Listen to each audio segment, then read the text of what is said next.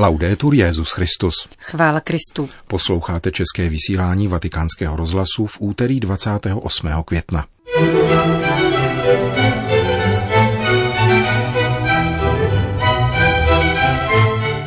Hříchem se stárne, duch svatý omlazuje, kázal papež František v kapli domu svaté Marty.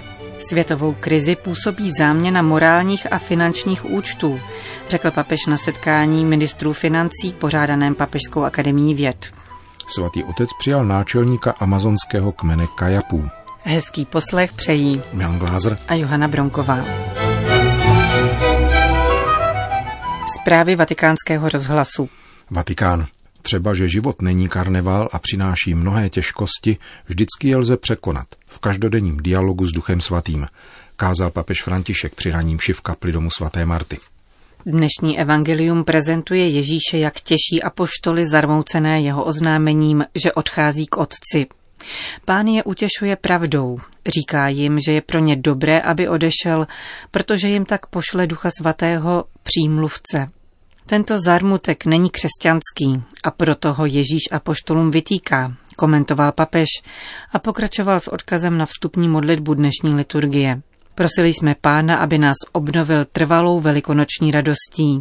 Tady vstupuje na scénu Duch Svatý, který omlazuje. Paraklito. E la parola paraclito vuol dire quello che accanto a me per sostennere. Přímluvce. Slovo přímluvce označuje toho, kdo je mi po boku, aby mne podporoval a těšil, a tak, abych nepadl, nýbrž šel dál a uchoval si mladost ducha. Křesťan je vždycky mladý. A když začne srdce křesťana stárnout, začíná se umenšovat jeho křesťanské povolání. Buď si mladý srdcem, duší, anebo nejsi plně křesťanem. Duch svatý, řekl dále papež, uschopňuje k nesení kříže, jak podává dnešní úryvek ze skutků apoštolů o Pavlovi a Sílovi, kteří ve vězení plně radosti zpívali chvalospěvy Bohu. Toto je mladost. Mládí ti vždycky umožňuje vidět naději. Aby však člověk byl takto mladý, je zapotřebí, aby vedl každodenní dialog s Duchem Svatým, který je nám stále po boku. Tento velký dar nám Ježíš zanechal jako oporu, která ti umožňuje jít dál. Třeba, že jsme hříšníci, duch nám umožňuje litovat a hledět vpřed, pokračoval papež. Mluv s duchem svatým, který tě podporuje a omlazuje. Hřešením se stárne. Stárne duše, stárne všechno. Nikdy však netřeba pohanskému smutku podléhat. V životě přicházejí těžkosti, ale duch nám je pomáhá překonat, včetně mučednictví. Prosme pána, abychom nestráceli tuto obnovenou mladost a nestali se penzionovanými křesťany, kteří ztratili radost a nenechají se dál vést. Křesťan nikdy neodchází do penze. Křesťan žije, protože je mladý, když je pravým křesťanem. Kázal papež František při ranním ši v kapli domu svaté Marty. Vatikán. Papeže Františka v pondělí soukromně navštívil Raoni Metuktýre, náčelník Kajapů, jednoho ze sedmnácti indiánských kmenů usazených v údolí řeky Rio Xingu, jižně od amazonské pánve. Celkově na brazilském území amazonského pralesa žije 240 domorodých etnik. Jak sdělil vatikánský tiskový mluvčí, papež František tímto gestem opětovně projevil pozornost vůči obyvatelstvu a životnímu prostředí v amazonské oblasti a potvrdil úsilí o záchranu společného domova ve smyslu encykliky Laudato Si. Audience navíc byla další etapou v přípravě biskupské synody o Amazonii, která se bude konat letos v říjnu, dodal Alessandro Gizotti. Náčelník Rauny pobývá v Evropě od poloviny května a během zhruba tří týdenní cesty zamýšlí upozornit politiky a veřejné mínění na odlesňování Amazonie, nazývané zelenými plícemi planety. Zároveň sbírá fondy na záchranu rezervace Xingu v brazilském státě Mato Grosso. Kajapové pod Raoniho vedením projevili nejsilnější odpor proti plenění amazonského pralesa a stavbě vodních přehrad na přelomu 70. a 80. let, a to též formou partizánského boje. Dosáhli toho, že jejich území bylo vyhlášeno za rezervaci, kde nyní žijí, ve shodě se svými tradicemi za stále narůstajícího turistického ruchu. Tento národ, který odvozuje svůj původ od hadů a chová k ním hlubokou úctu, nicméně postupně opouští své zvyky. Náčelník Raony tak patří k nemnoha nositelům ryze mužské ozdoby, rudě zbarveného dřevěného kolečka, kterým se již od útlého věku protahuje spodní red. Vatikán. Papež František vystoupil na setkání věnovaném klimatickým změnám a jejich průkaznosti ve vědě, technice a politice, probíhajícím pod patronátem Papežské akademie věd. V naší době se zdá, že zisk a ztráty jsou považovány za důležitější než život a smrt a že čistý firemní zisk má přednost před nekonečnou hodnotou člověka řekl papež František ve svém projevu obráceném k předsedovi generálního schromáždění OSN a ministrům financí z mnoha zemí, kteří se včera v podvečer sešli v sídle Papežské akademie věd ve vatikánských zahradách. Jste dnes na tomto místě, abyste se zamýšleli nad nápravou této hluboké krize, vyvolané záměnou našich morálních účtů s našimi finančními účty. Jste tady proto, abyste napomohli k zastavení krize, která vede náš svět ke katastrofě. S odvoláním na dvě důležité světové dohody o cílech udržitelného rozvoje v OSN a o klimatu v rámci COP21 v Paříži připomněl papež význam a důsledky spojené s dosažením předsevzatých cílů. Poukázal na odpovědnost ministrů financí ve stimulování vlád k naplnění závazků, k ním se před čtyřmi lety zavázali. Podle papeže může dnešní atmosféru globální nečinnosti prolomit pouze rezolutní a včasná akce. Musíme jednat s rozhodností, abychom skoncovali s emisemi skleníkových plynů nejpozději do poloviny století a učinili ještě více.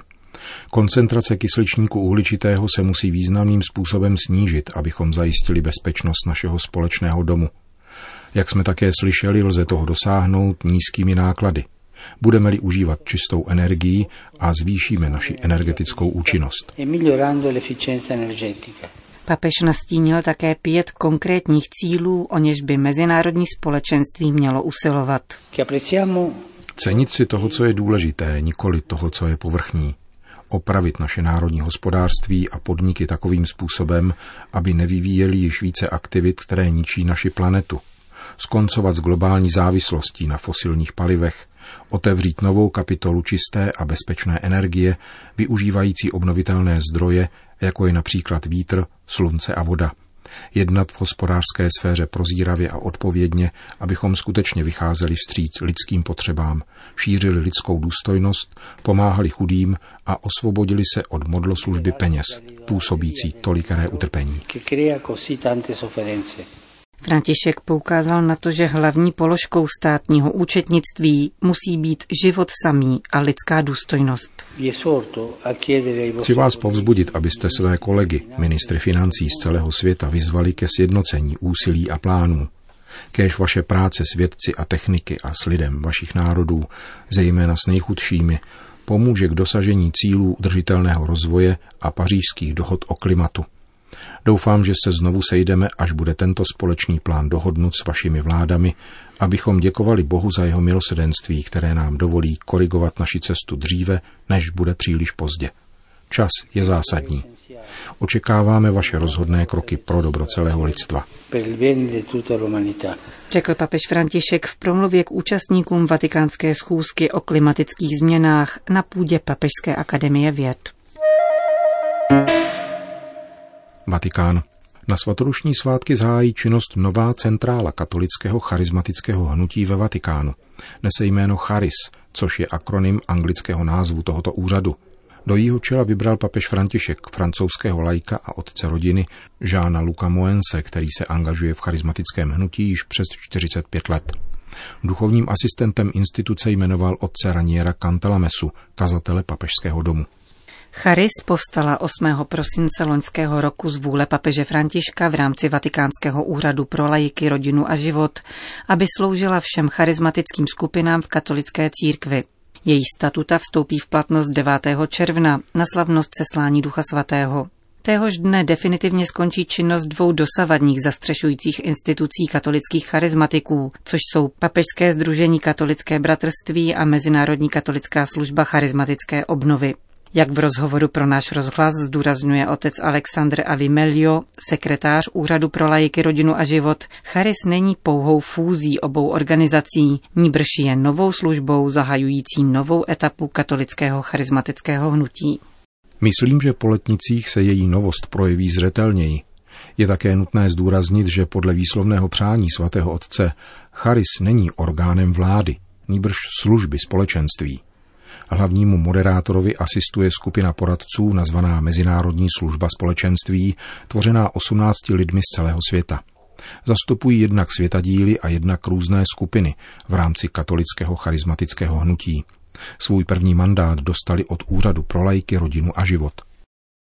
Svatý otec si přál, aby centrála charismatického hnutí byla přímo ve Vatikánu. Chce tak vyjádřit, že celý tento prout milosti, jak mnohokrát charismatické hnutí nazval, plně náleží k univerzální církvi. Zároveň má poukázat na jednotu v mnohosti a význam společenství, což má mimo jiné dopad v tom, že si žádná jednotlivá skupina nemůže osobovat nárok na vedení katolické charismatické obnovy, vysvětluje otec Avi. A jak se nová struktura projeví v terénu? Statuta Charis požadují, aby v každé zemi vznikla národní služba společenství, která v co největší míře sjednotí všechny charismatické skupiny, aby žádná nedominovala nad jinou.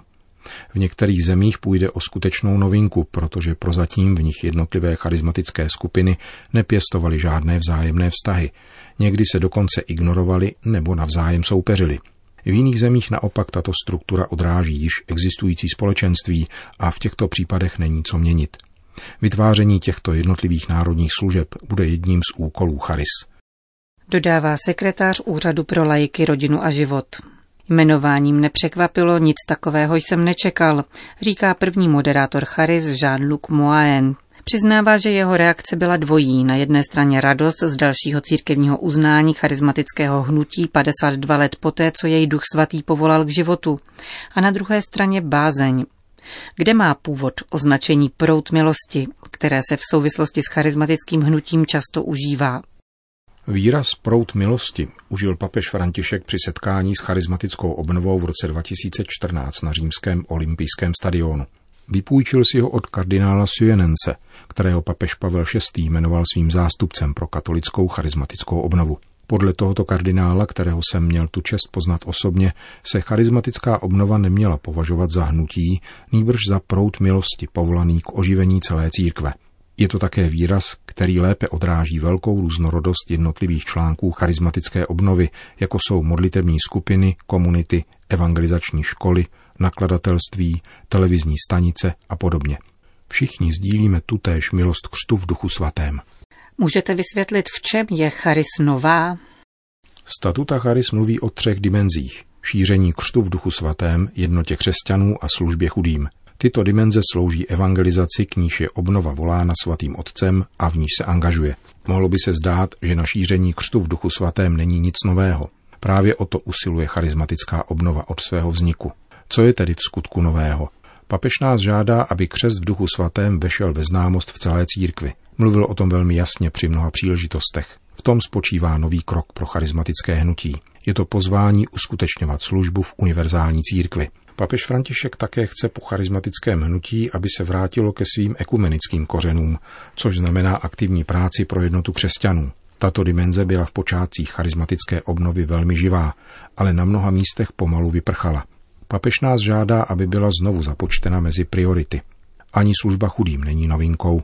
Nicméně novinkou je explicitní povzbuzení charizmatiků k této službě. Sloužit lidem v nouzi. Nemělo by nás to překvapovat. Duch svatý je láska. Je normální, aby ti, kdo chtějí naprosto spoléhat na něho, byli svědky jeho lásky. Z toho důvodu má služba chudým v charismatické obnově centrální místo říká první moderátor Mezinárodní služby katolické charismatické obnově Jean-Luc Moen.